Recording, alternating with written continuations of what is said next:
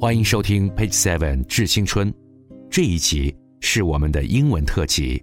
Hi, I'm Mike. Michael 是曾经在北大读书的美国留学生，他在中国学习生活，而且还邂逅了中国女生，美满幸福的组建了家庭。现在他是耶鲁森林环境学院博士。同样，作为留学生的他是怎么看待中国呢？外国留学生留学中国的风景又是什么样呢？欢迎收听《致青春》英文版，Michael in China。 Welcome to our special English version, page 7 Salute the Youth. This episode is our English special edition where we will meet Michael from the United States. In the past 13 years, he has been to China over eight times and combined lived and studied in China for over four years. His experience in China are broad, including studying in Peking University in 2005, working for a science organization, and even marrying a Chinese girl. As a foreign student studying in China, how did he view China, Chinese people, and Chinese culture? Let's listen to his story.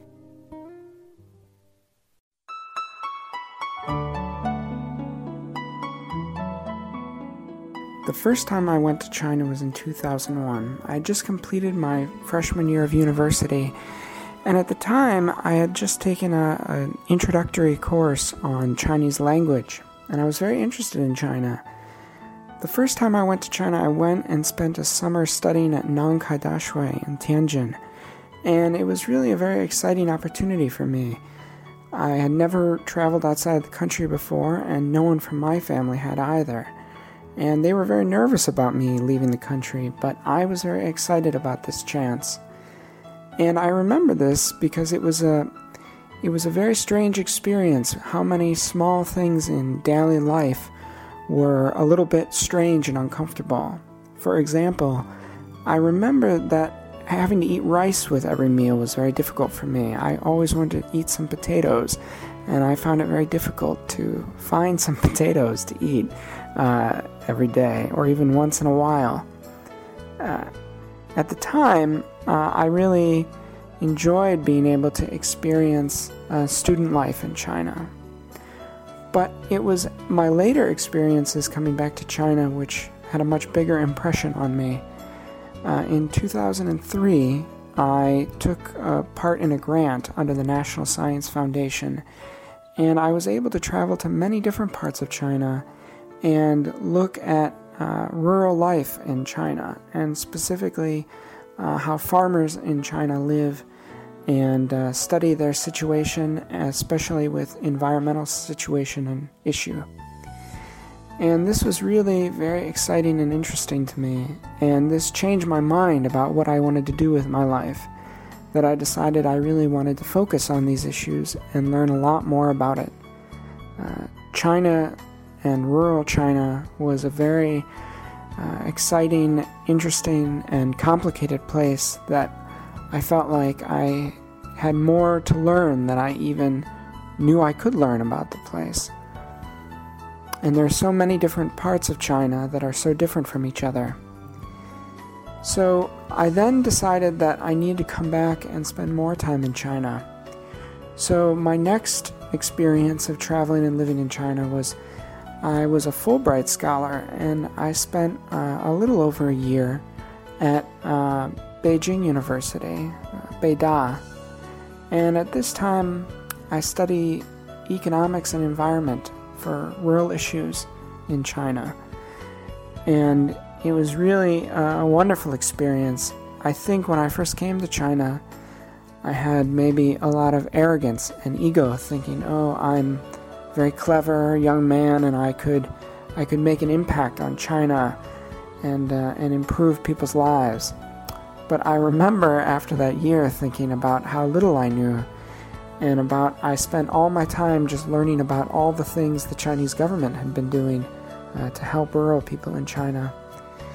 And I was really humbled about uh, thinking about these issues and about uh, what my contribution could be. And it's something I've still thought about uh, for all the years since, and I've come back to China many times, and this is still the number one thing that I spend my time on.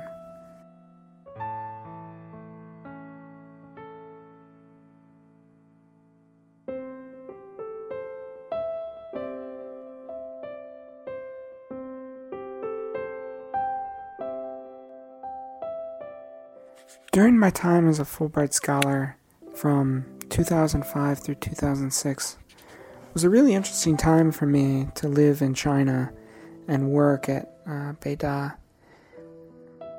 I really um, I didn't have a lot of money, so I had to live in pretty simple condition. And uh, at the time, uh, I lived uh, near where now the Olympic Stadium is which at the time wasn't a very expensive place to live. Uh, now I think it's a very expensive place. And it was interesting to kind of live in a very common neighborhood and uh, have to buy groceries for myself and every day get myself across town uh, to Beida, which was very far. Uh, take the bus very far away every day and learn about um, kind of common life in China uh, a lot of things and conveniences I was used to in the US uh, weren't available to me. For example, uh, driving a car in the US, um, pretty much everyone has a car, even a very cheap car. They're very plentiful, and there's uh, not as much traffic jam. So, having to use the bus every day, um, use subway all the time, was really a new experience for me. Uh, actually, working at the university was also very different. Uh, now, the biggest difference was actually that this was treated as a graduate education, no longer um, an undergraduate education. So, the biggest transition was about responsibility the responsibility that people gave me and their expectation about me and my work. And no one bothered me about uh, what I should do each day and, and what's expected of me they expected me to do my own work and do it um, well. If I was struggling, they expected me to tell them. And uh, it was a very different experience for me. I think this was actually very unusual, even in China, too. Uh, from other people I've spoken to, said that their experience at their university was not like this, that it was much more uh, being told what they're supposed to study and uh, what the major topics of interest are. But Beida was a very exciting place. Uh, there was a lot of freedom and a lot of intellectual excitement, and uh, really a great deal of learning from the people around me and the professors I met uh, every day uh, in really such beautiful surroundings. I really have very fond memories of this place and this time.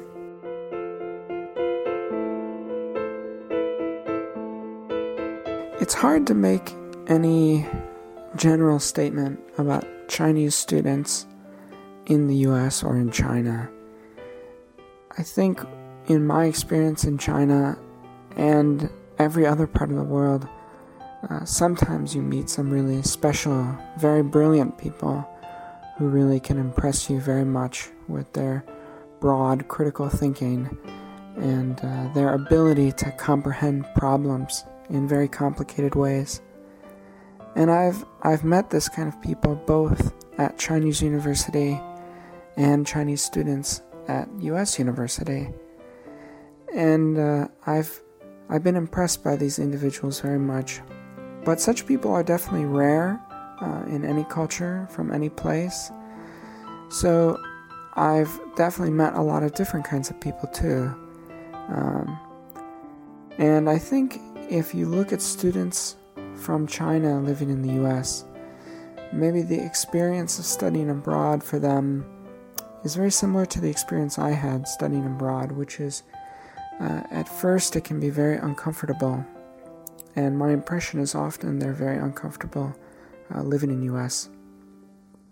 They don't always know how to deal with social situation and they don't uh, really enjoy the food in many situations.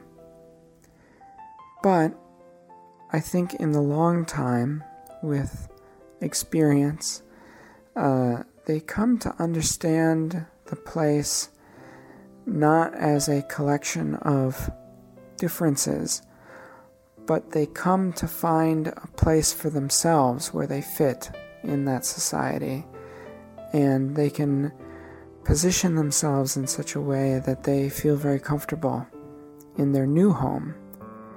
And I think after enough time, they also had the same experience as I do um, that they can feel like the US is a second home to them, and it will never be like their home country of origin, but maybe a new place to feel comfortable with things they like and new experiences and uh, an interesting way to live.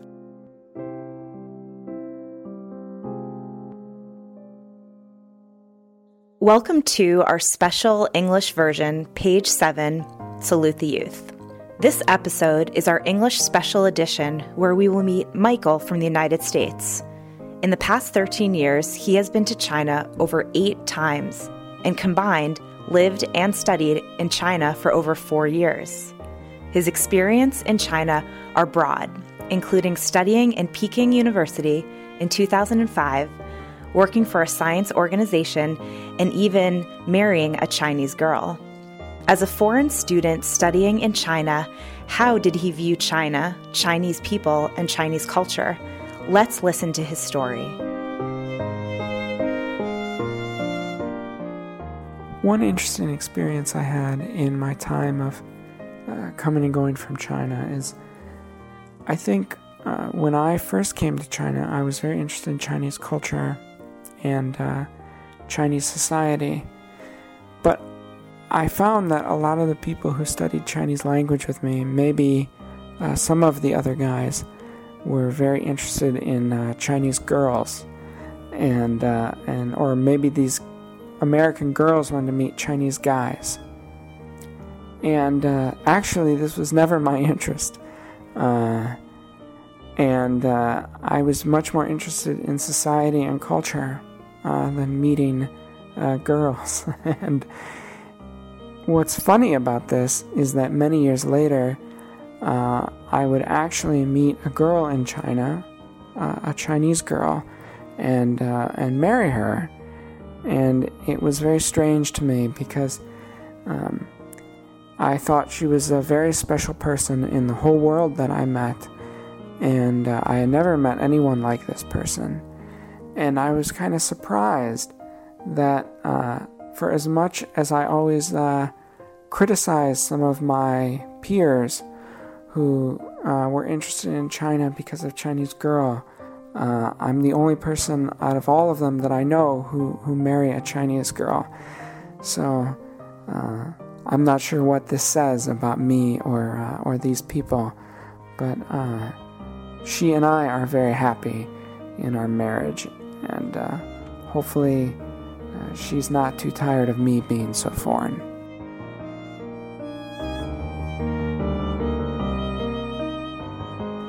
During my time in China, I made a lot of Chinese friends. Um, most were students who I worked with and met, and we exchanged ideas. But uh, the closest friend I made in my time in China was actually once a tour guide I had. Uh, in my 2003 trip to China, um, there was a tour guide who was hired to help us go around rural China. And he was not a normal tour guide. Uh, most tour guide maybe just take you to Forbidden City and tell you about this place. But he was an adventure tour guide and a very exciting and interesting person, very unlike anyone I've ever met anywhere. Um, he his job was to take people to exciting places and natural places, beautiful places across China, and uh, see wild animals, uh, hike in interesting places, climb mountains, and uh, he he always was very very funny.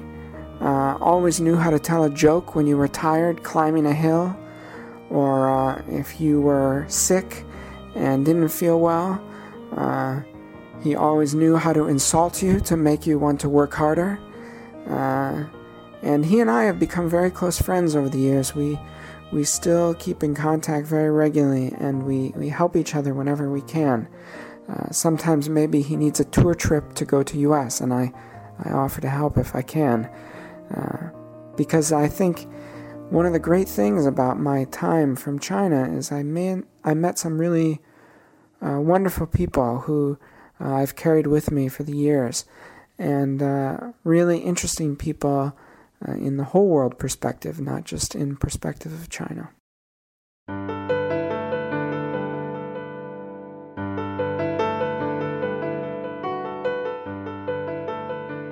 Nowadays, I've been coming and going from China for so many years uh, that my friends in China like to joke that I'm like Chinese man, and uh, uh, what they mean by that is uh, they feel very comfortable around me, and I feel very comfortable in kind of everyday situation in China.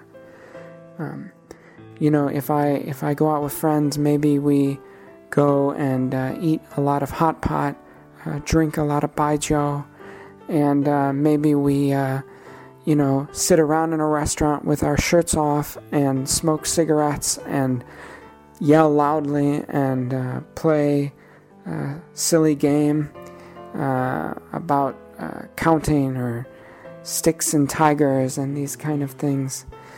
And at this time, you know, I feel um, when I'm in China, I'm really at home and my experience there is no longer as a visitor, but as someone who's uh, in another place uh, that they know very well, and it's not foreign to me anymore, which is a really great experience, though uh, maybe my Chinese is still too bad. Now, after 13 years, it's hard for me to know how many cities or how many provinces I've been to in China. I've been to almost every province in China, and so many cities I can't even remember all of their names. But I do remember a few of my very favorite cities and my experiences there. I can definitely say that Beijing is a city that I feel very much at home in. Uh, I think it's easy to be a foreigner in Beijing right now. There are many foreigners there, uh, and many restaurants and shops that uh, maybe are uh, same as what I would find in the U.S. But Beijing is perhaps not the most beautiful city and not the most nice city to travel to.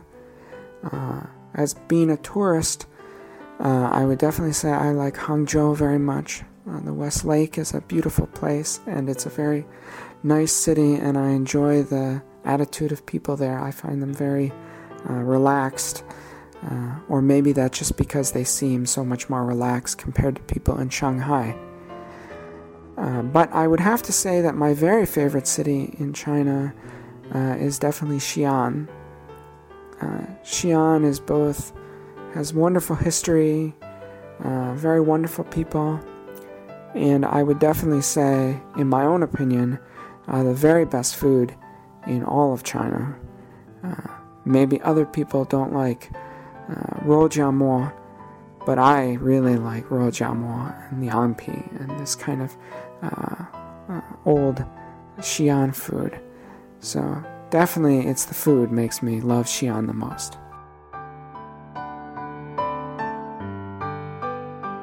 I think in my experience of going to China, I never suffered from what people call culture shock I think I always knew enough about China, uh, coming to China, that I knew what to expect about many cultural issues. Instead, I think I had a different kind of shock, which I don't know what the name is for, or maybe there is no name. But because I sometimes spent several years not going to China and I came back again, it was always shocking to me how much things would change in places I knew very well. Uh, you know, when I first went to Tianjin in 2001, everyone used bicycles. There was large bicycle lanes.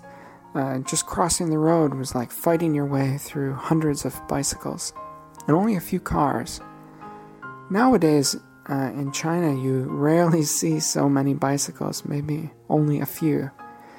And instead, you see cars everywhere. And in a way, this is a metaphor for a lot of the changes that have happened, even in just this short 13 years. I've seen many areas that I knew very well uh, change from being uh, simple, small houses or uh, small buildings and suddenly turn into skyscrapers. Uh, I think this is common in many parts of China, but in a lot of parts of Beijing, this is especially true.